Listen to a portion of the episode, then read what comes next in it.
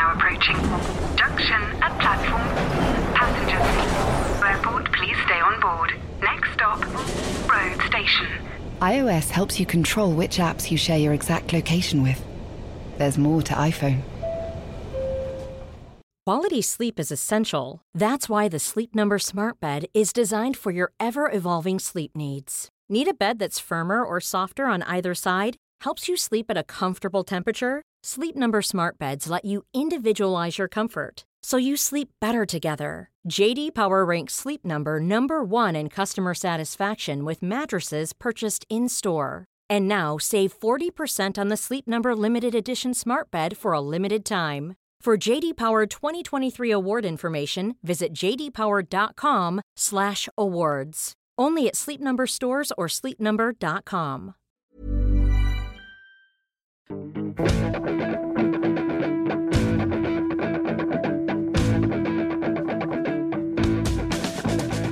Welcome to the Game Podcast. I'm Gabriele Marcotti, and this week I'm joined by Paddy Barclay, Tony Evans, and from the far reaches of Barnes in West London, Mr. Matt Dickinson.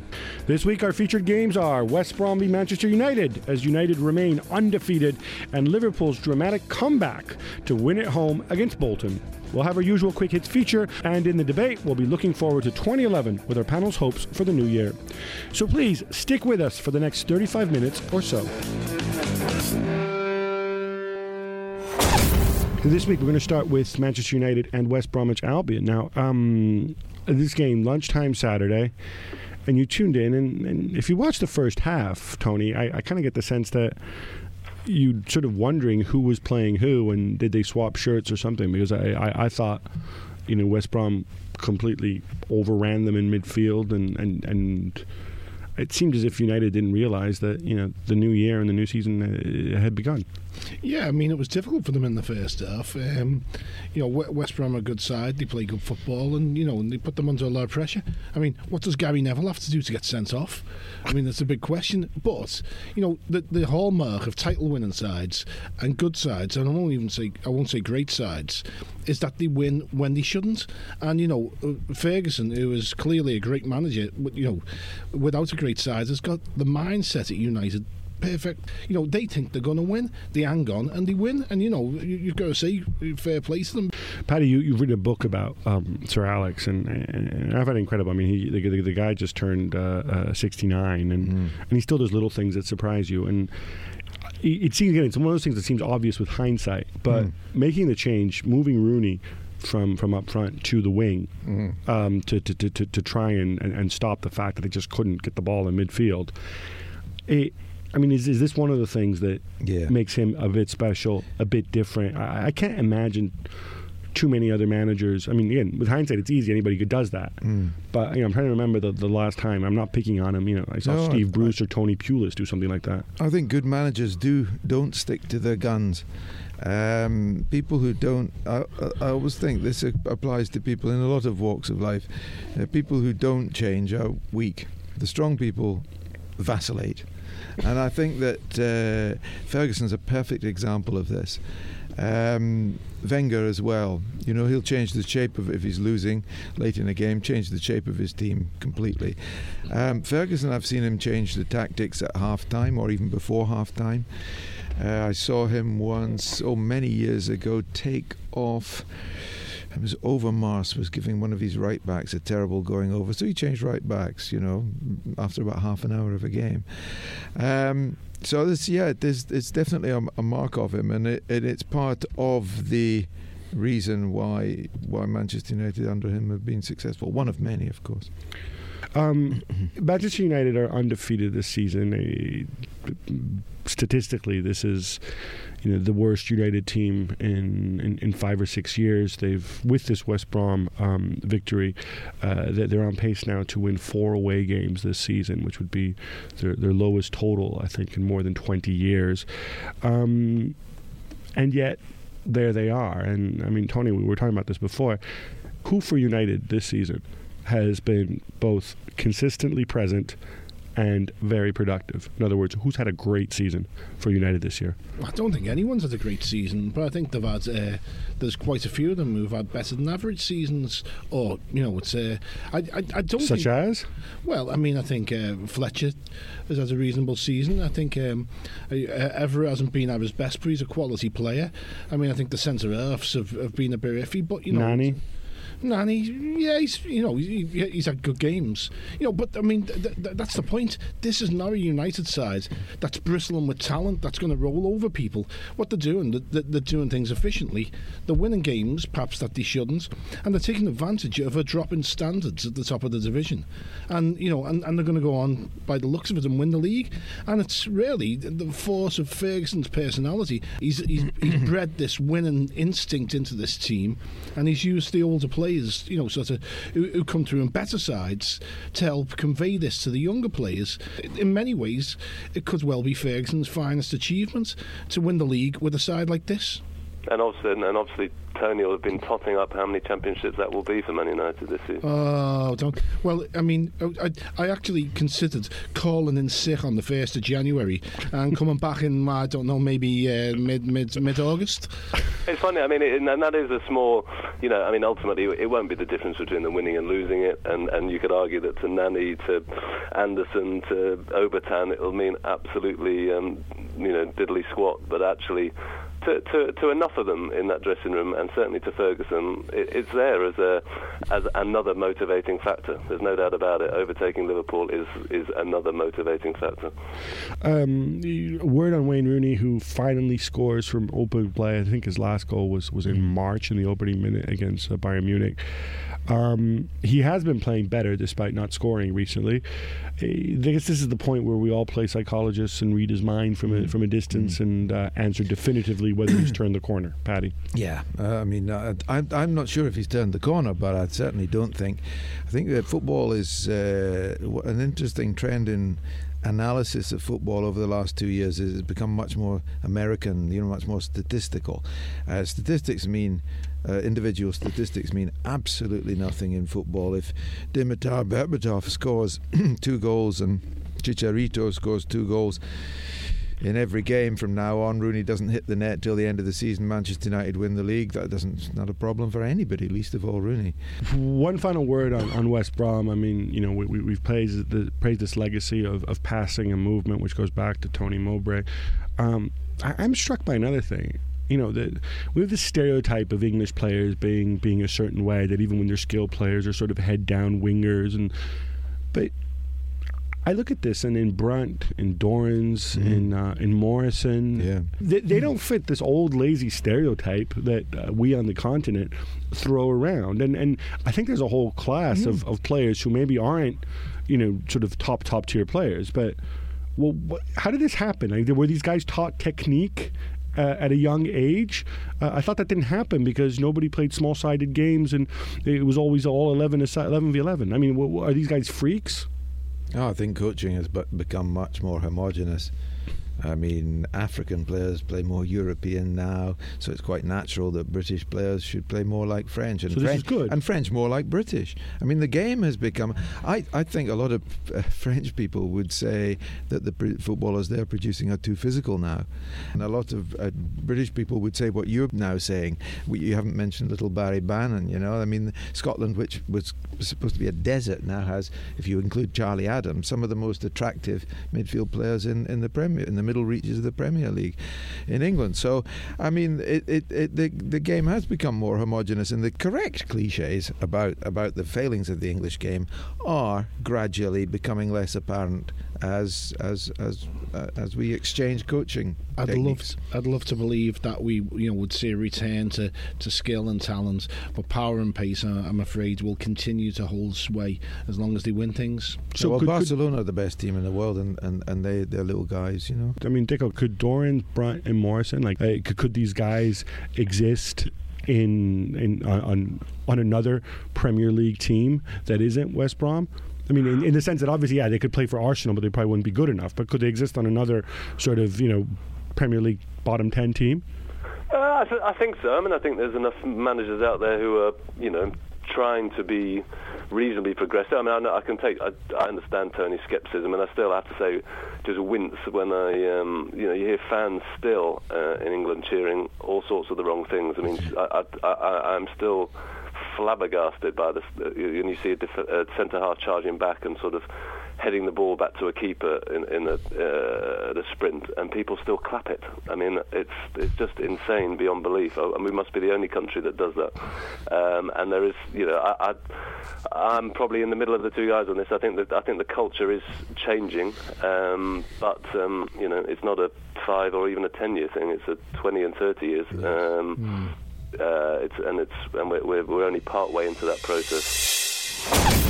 Moving on now to uh, events at uh, at Anfield. Um, it looked very bleak. Well, it was it was sort of a, a bleak holiday period for uh, for Roy Hodgson and for, for Liverpool supporters. Um, they played Bolton, a, a good fo- footballing side. Uh, Gerrard doesn't start, comes on after 20 minutes. I, I, thought he just as an aside, I thought the ball he he played on for Torres over the top, and we can say it's a low percentage ball, but you know he seems to do it more often than others. I thought was just special. Um, and then in the end, a late, late goal from from Joe Cole. I'm going to go to Dicko here. Um, New Year's uh, New Year's Day, I pick up my newspapers and there's uh, all these rumors uh, about Hodgson going and, and Kenny Dalglish coming in as a coming in as a caretaker. Um, as far as you know, is this a realistic possibility? Uh, I'm certainly hoping not for Liverpool's sake. Tony and I um, disagree on this one, but I mean, you know, Tony Barrett's done some excellent stuff on this, and he, he wrote um, with with with great uh, authority on Saturday morning that you know Hodgson is now a question of of when rather than if. Um, uh, but equally, he did write that. Uh, you know, that they realised that Hodgson almost was, a, was was effectively a sort of caretaker type appointment. It was done with a short term in mind rather than the long term, and that they don't want to sort of lurch from from one caretaker to another. Um, so that you know they've decided that Hodgson is not the man for the future for them. Um, but they would prefer that they win enough games that they can take take until the summer to find his successor. I see as much point in bringing Kenny Dalglish back as, as, as Arsenal bringing George Graham back. You know, he was um, a very successful manager a, a, a very long time ago. Um, to, to pick to, to appoint him is a complete sort of blindfold throw the dice. Um, doesn't make any sense. Um, they should they should stick with Hodgson, and, and if, if at the end of the season they decide to make that change, well, um, so be it. Whether it's Dalglish or not, um, they, they really they, they, need to act at Anfield and try and sort things out. I mean, the biggest shock for the Americans will be 9,000 empty seats. Um, the, the, fact is, um, Roy Hodgson was a bad appointment. It's not working, and the club is in decline. In football, you're either going backwards or forwards. You never st- stay still. And Liverpool are sliding backwards at the rate of knots. This is a this is a board. This is an ownership that doesn't know exactly what it wants. Uh, what I think what's shocked it, uh, shocked them more than anything is 9,000 empty seats on um, on New Year's Day at Anfield, which is which is unprecedented. Um, I think they um, clearly they were given signals last week, um, towards the end of last week, that they would remove Hodgson at the earliest opportunity.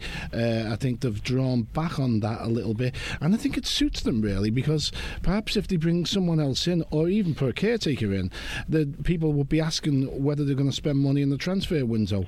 I think it might suit their purposes to let Hodgson limp till the end of January, and there's the perfect excuse not to spend. We're not giving this fella any money because I don't think there is a lot of money available to be spent. Everyone knows that Roy Hodgson, including Roy Hodgson, that Roy Hodgson is not, even in the best case scenario, in charge of player recruitment. So how is keeping him till the end of January going to affect recruitment? Daniel well, Damien Comolli is in charge. But it's not. That. But it gives you good cover, doesn't it? If you're not going to spend money, the fans want money spent. I think they, the fans, the Liverpool fans, are always telling us the most knowledgeable in the world will will know that, that that's not not Roy Hodgson's um, remit anyway. The thing is, one one thing I'd like to. That's I mean, what I'm saying. There's, there's no. I mean, I guess we shouldn't be shocked if if these guys know don't have a clue what they're doing. I mean, the fact is they've bought into a football club they've never dealt with in in. Uh, English soccer before, um, and I mean actually a pal of mine, um, I won't say from where, but had a meeting um, with them and um, was uh, fairly struck by uh, how little they knew just about the, the, the business side of, of, of English football That's true. Never That's never true. mind Yeah. the nitty never mind the nitty gritty of you know of, of who the best five coaches are uh, out there in uh, working in Europe, England, or anywhere else. Also- so I mean, you know, we I, I guess to be, to be to be blunt, we shouldn't we shouldn't be stunned if they're flailing around, not quite sure what to do. I mean, they're they're complete ingenues, aren't they? Well, uh, okay, but first, I mean, Roman Abramovich, uh, as far as I know, came in in, uh, in 2003, had a lame duck manager, finished second, reached the uh, semifinals of the Champions League, and won the uh, uh, won the Premier League the year after that. I, I think if you're a smart businessman. And you appoint the right people. You don't necessarily need to have this this vast knowledge of, um, or even love of, of, of, of- of football. I mean, and we can debate whether Damien Comolli is the right is the right guy in this context. But I, I, I want to throw something else out because it, it, it's amazing. I mean, my my understanding, but it's partly deduction, partly what I've been told, is that the idea is, is, that, is as, as you said. I mean, unless Hodgson takes them into the relegation zone, he won't. He will stick around um, the rest of the season, but that afterwards they're, they're going to start moving for a new manager, and and you get these unusual names uh, coming out of Liverpool, which eh, almost as if like people are dying for like the next big thing, and, and one of them, of course, Andre Villas-Boas, who's in his who's in his first full season as a, as a manager at Porto, and. Um, he used to work for some other manager who I won't name, but Yeah. uh, he's, he's of course he's undefeated uh, this year. Another one speculation: Ralf Rangnick, who was at uh, at Hoffenheim, uh, you know, he resigned um, bizarrely over the fact that the club sold uh, Gustavo without his knowledge, and now he gets mentioned. I do we have any sense what Comolli and I'm assuming the club are going to turn to Comolli for the next Yeah. appointment. As I understand- what what the profile is? Are, are is he looking for you know a forty something up and comer who's maybe young and enthusiastic and is going to bring something different, or is he looking for you know a proven manager with a, with a proven CV who may demand more money to be spent? Do we have any idea? Well, the, as I understand it, they've approached uh, only one substantial figure, Jurgen Klopp, the coach of Borussia Dortmund, who told them not to be so silly. I mean, I mean, it, what, what are they going to say to him? Uh, we've got a team that's languishing in the second half of the English league. Has got huge expectations, and for the last home game, nine thousand fans didn't turn up. I, I agree with you on one thing. You'd have to be criminally insane to take the Liverpool job. I think there's the the, the lowering of expectations that's gone on over the last year as um, has- been amazing. I think Liverpool will be looking for someone who's fairly desperate to take a high-profile job, and I think that, I think the, the remit is to look for someone young and up and coming. Um, uh, Dicko, if you have to be criminally insane, as Tony says, to take the Liverpool job, are we assuming that A, Kenny Dalglish is not interested in the Liverpool job, or B, that he's criminally insane? Uh, I think we're assuming the latter. I mean, he's um, oh no, he's des- well, he's desperate to, to have his have his chance again, isn't he? Um, and um, there's the emotional side of it, uh, you know. That um, and you know, like a lot of these guys, you know, managers who sign bad boy players, um, despite everyone saying don't be criminally insane. Um, they they always there's there's part of them always thinks I can be the one, uh, and and the rewards for being that one are immense. Um, financially, egotistically, etc., etc. So, you know, there's always someone out there who thinks, you know, if I just just imagine if I'm the person who gets Liverpool back on track, I'm I'm a god, and, and that's a heck of a I mean- heck of a lure for someone. I mean, if Kenny Dalglish took over Liverpool tomorrow, results would improve immensely because there, what would there would be that bounce effect of uh, the um, of of the getting rid of the most unpopular manager probably in history. I've never known such cruelty. Uh, Dicko, we're going to wrap this up by looking at the other manager um, involved uh, at the weekend. Was Um, there? There was another one. He, there, there, there was, and he's he's actually he's actually pretty good. Uh, his name is Owen Coyle, and I, I mean I've waxed lyrical about him before, but I just want to throw this slightly different. If if you were Owen Coyle, or if you were Owen Coyle's best mate or his agent. I'm just wondering, looking ahead, I mean, Gartside said, well, you know, we've got money problems and so on. You've got the team up into the, the top six or seven. How difficult do you think it's going to be to keep this team together, given that you've got people like like, like Cahill and, and, and, and Elmander and Stuart Holden, who are all going, and oh, and, and C.Y. Lee when he comes back, who, who are all going to have, you know, some kind of a market. They're going to be coveted by other VoiceOver describes what's happening on your iPhone screen VoiceOver on, settings, so you can navigate it just by listening. Books, contacts, calendar, double tap to open.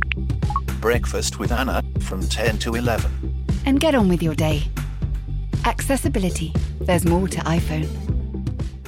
It's that time of the year. Your vacation is coming up. You can already hear the beach waves, feel the warm breeze, relax, and think about work. You really, really want it all to work out while you're away. Monday.com gives you and the team that peace of mind. When all work is on one platform and everyone's in sync, things just flow wherever you are. Tap the banner to go to Monday.com. Quality sleep is essential. That's why the Sleep Number Smart Bed is designed for your ever evolving sleep needs. Need a bed that's firmer or softer on either side? Helps you sleep at a comfortable temperature? Sleep Number Smart Beds let you individualize your comfort so you sleep better together. JD Power ranks Sleep Number number 1 in customer satisfaction with mattresses purchased in-store. And now save 40% on the Sleep Number limited edition Smart Bed for a limited time. For JD Power 2023 award information, visit jdpower.com/awards. Only at Sleep Number stores or sleepnumber.com. clubs. Um, do you? I mean, how do you? How do you actually go and go and handle the situation? Finances off the pitch of. Um, I mean, I'm right in thinking they've got. You know, they've been um, uh, propped up, shall we say, for for some considerable time. Um, uh, large debts. So you know, the, the fact is that the, there will be a temptation to cash in. Uh, uh, you know, it's, it's, not often that they are competing up in uh, seventh place. Um, as you say, favourable reports for some of their players. The temptation to cash in will be considerable. I mean, you know, if we're talking about sort of making the next step up in management, David Moyes has been trying to make that step up for the last five years. Um, you know, having done some great work at Everton, and, and, and no one's given him much of a second glance. So, you know, for for someone like Coyle, I, I'm I'm almost sort of sounds strange to say, but almost fearful in a, in, in a funny way because I, I, I do see him sort of hitting hitting the, the usual glass ceilings, getting frustrated, and it's why partly I'd like to actually see some of some of the, the sort of promising British managers go abroad. Absolutely, um, and, and I'd like to see them. I'd like to see them chance chance their arm. I mean, I'm not saying that they're going to suddenly sort of get red carpet treatment out there, or, or um, you know necessarily even Champions League experience. They're going to have to work to get that. But I, would like to see them try because uh, the, a lot of the doors are locked for them at the moment in England. I, I don't think it's un, unreasonable to think that a job at Newcastle or Liverpool or Aston Villa yeah. might open up um, in the not so distant future. I mean, purely cynically in the very real world. But you got to, not throw money. How many of those clubs are going to throw throw money at it that's going to put them in you know top top five contention? No, they, they may not do that, but as long as I mean those three teams all clearly, I think on paper have better squads than Bolton, and if he was to get a chance at one of those clubs and at least work with the guys who are already there, then presumably he could do you know he could overachieve again the way he's done at Bolton. But should Coyle maybe think that be a little bit cynical and uh, and try to put himself forward for these jobs. I mean, of course, when he left Burnley, he obviously showed uh, uh, an inclination to do that kind of thing before. I mean, I'm just curious in this idea of like, what should should a manager do what's best for himself and for his career? Because mm. you know, the, the club's not going to do that. Yeah, I mean, without a doubt. But I mean, I think the best way to put yourself forward for the big jobs mm. is performances and, and, results. And I mean, uh, in many ways, um, you know, Bolton's performance uh, at Anfield on. Um, you know, New Year's Day wasn't um, the, the, best. But, you know, this fella's taken largely Gary Megson's team and he's transformed them. You know, he's got something.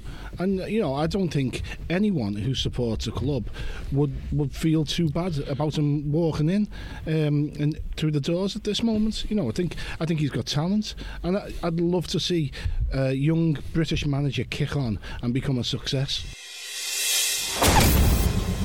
And we're going to look back on 2010 and, and look forward on, on 20 uh, on 2011 now. Um, and I just want to start with something very simple. Your highlight and your low light of 2010. Mr. Matt Dickinson, your highlight.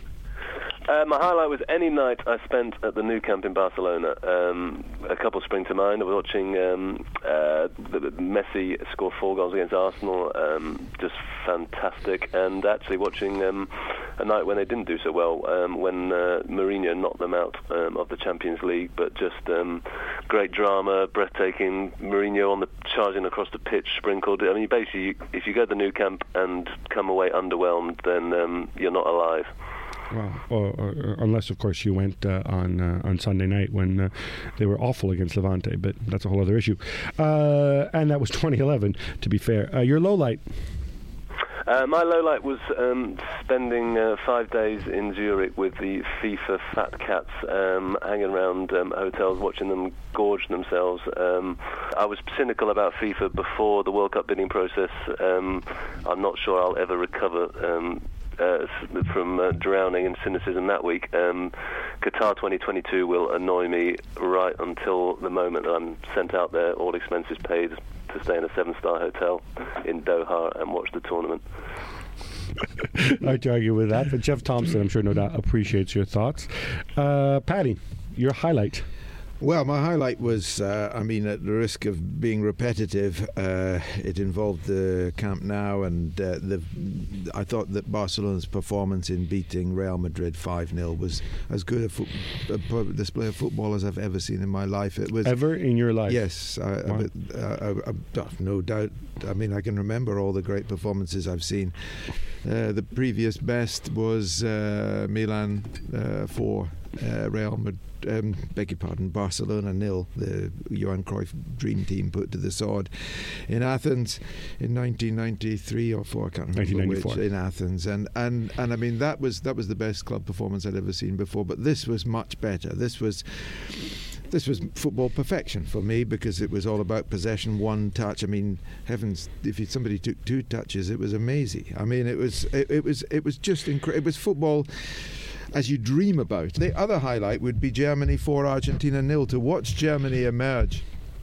Um, at the World Cup, uh, which was an otherwise fairly barren World Cup, as a team capable of dominating not only the next World Cup but the one after that was very very exciting except especially as they played in such style see it's funny because for me that's one of the lowlights and not just because Germany won mm-hmm. and, and, and Diego Maradona went out of the tournament but because of all those counter-attacking goals and scoring first and ah, mm. just seemed wrong but your lowlight lowlight was uh, in another Germany game Germany against England when Lampard's goal was disallowed now kind of jammy these Germans when huh? when when well they wouldn't say that those who can remember 1966 wouldn't say that. But the the fact is, I'm not never particularly bothered as a Scotland supporter when England have a goal disallowed, but that was just outrageous injustice. And of course, it made football look incredibly stupid when everybody all over the world could see that a goal had been scored, uh, except the officials. Uh, and the sooner we get video review of decisions such as that,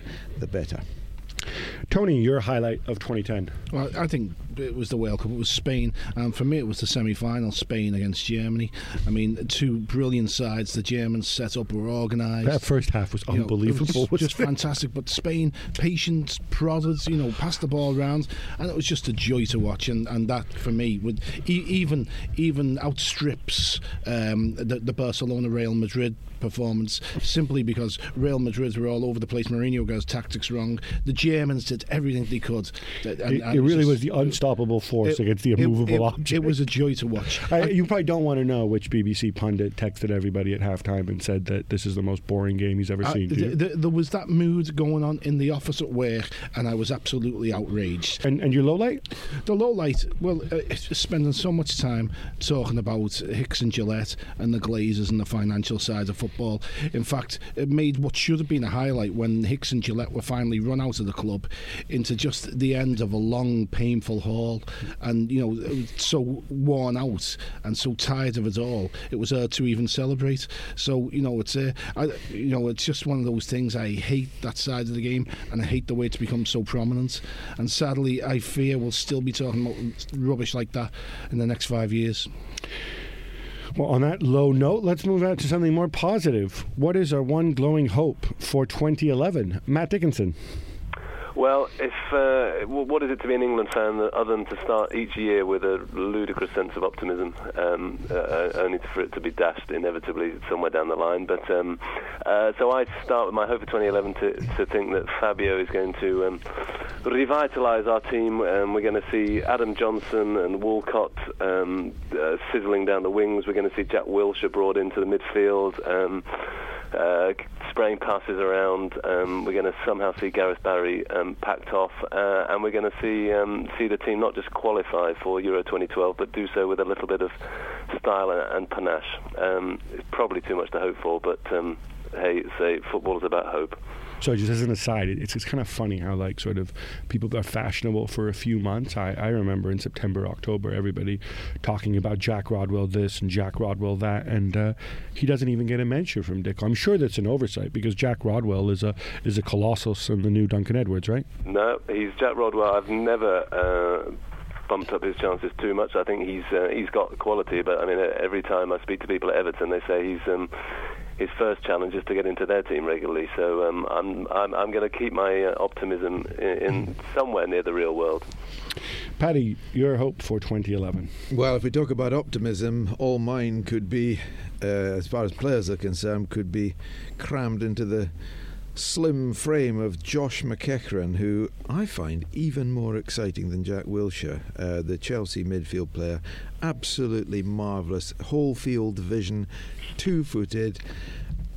I just can't wait to see more of him. But the, my main hope is courtesy to referees. It sounds revolutionary, I know. Uh, but look at cricket. Look at the way cricket dealt with the Ponting issue. Um, I mean, basically, peer pressure forced him to, first of all, to apologise, then take his punishment, which I thought was a bit light. But it was perceived as something completely out of order and out of step. In football, it would have been considered very, very mild dissent. And that's how far out of step football is with the sporting world. So let's get on with that and sort it out.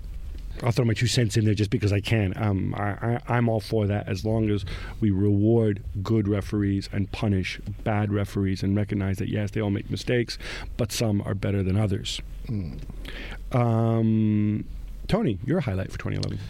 Well, I'm I'm hoping that you know sort of the focus on the game will shift less from money and more onto glory. The game's about glory, and the game's about a rational, a, a rational belief and love, and you know, and you know, I'd, I'd love to get back to just a, a simple game where it's all about players and it's all about um, and it's all about what happens on the pitch. It'll never happen. So you know, Tony, Tony you're going to love my column about financial fair play tomorrow. Yeah, well, I, I always love your column, Matt. So it's a, it's a yes, definitely. Brilliant. It's the year of accountancy. It's the year of financial fair play. It's the year of accountancy. Well, you know what? Financial fair play, in theory, might be the thing that does bring this quest for glory back.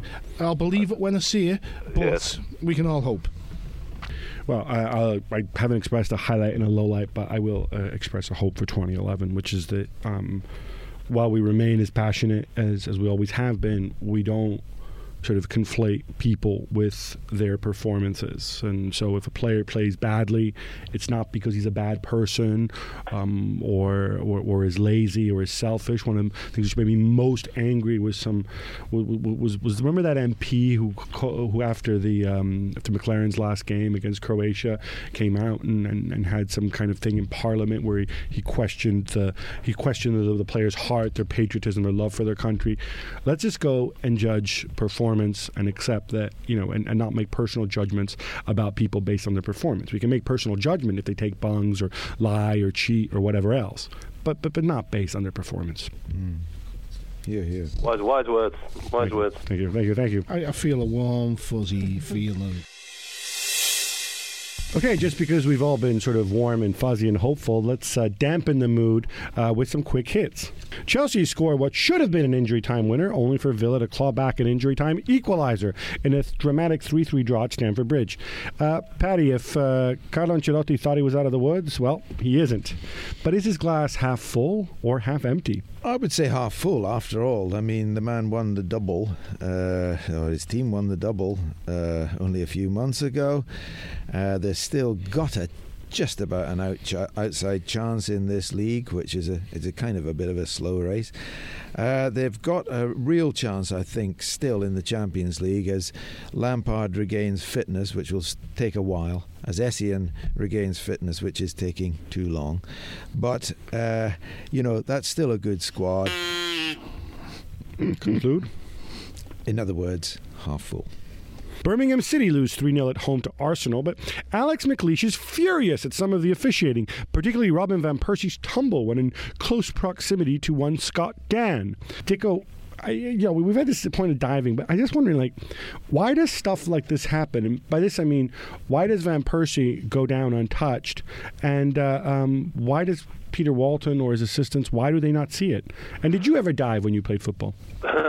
I was never good enough even to dive. Um, Van Persie, if I remember rightly, is the guy who once said, um, "I, you know, quite blatantly, uh, without um, any apology, said I exaggerate fouls. You know, I get fouled enough, so when I do get, get any kind of contact, then I'm going to go for it." Um, in this case, I'm not even sure what he was exaggerating, but I mean, he's, uh, you know, that's the that's the rule of the jungle. Basically, strikers are going to steal an advantage when they can, and it requires better officiating to stop it. See, that's what happens when hippie artists are allowed to raise children, like in Robin Van Persie's parents' case. Lots of reports linking David Beckham to a move to Tottenham. Uh, Harry Redknapp says he's keeping an open mind.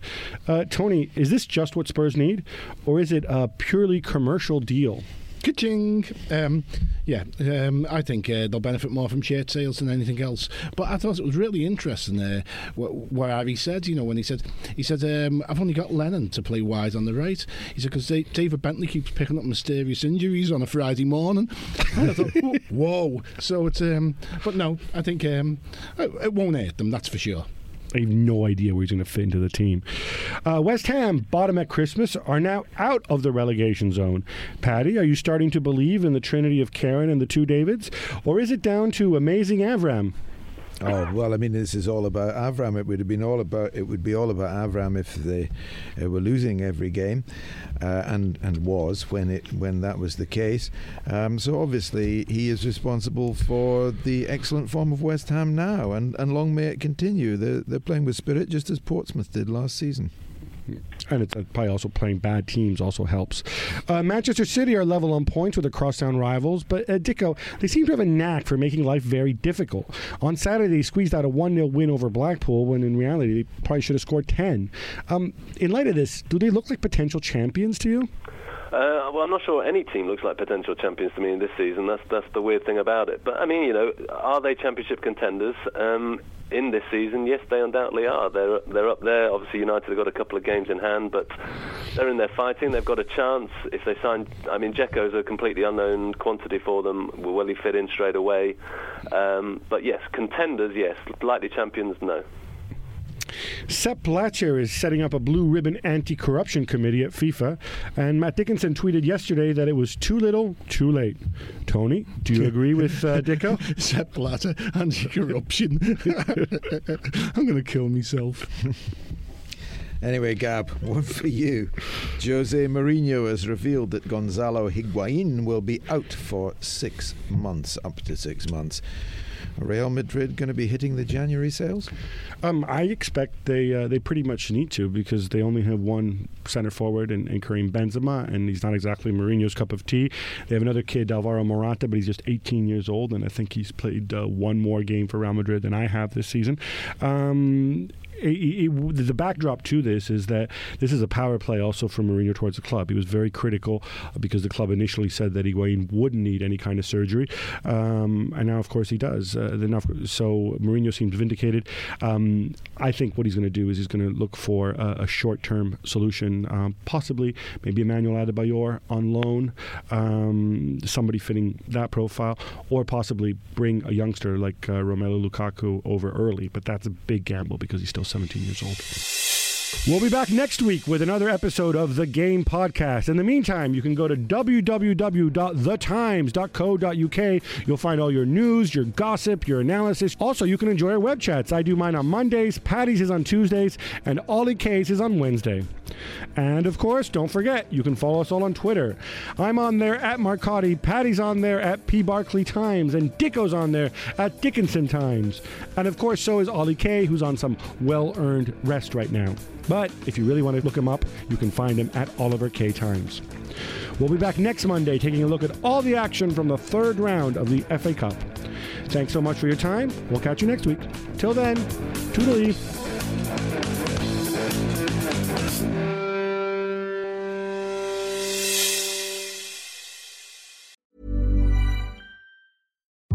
VoiceOver describes what's happening on your iPhone screen VoiceOver on. Settings. so you can navigate it just by listening. Books. Contacts. Calendar. Double tap to open. Breakfast with Anna from 10 to 11. And get on with your day. Accessibility. There's more to iPhone. Cool fact a crocodile can't stick out its tongue. Also, you can get health insurance for a month or just under a year in some states. United Healthcare short term insurance plans, underwritten by Golden Rule Insurance Company, offer flexible, budget friendly coverage for you. Learn more at uh1.com.